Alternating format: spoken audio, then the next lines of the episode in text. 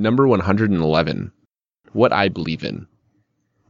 I'm not a religious person, and I believe in neither God, nor reincarnation, nor life after death.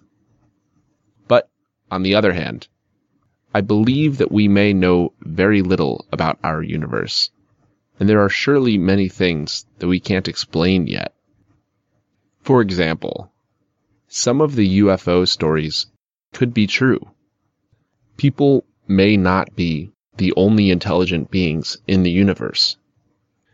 I believe in telepathy, and I also think that the human brain could have some energy sources that we still know very little about.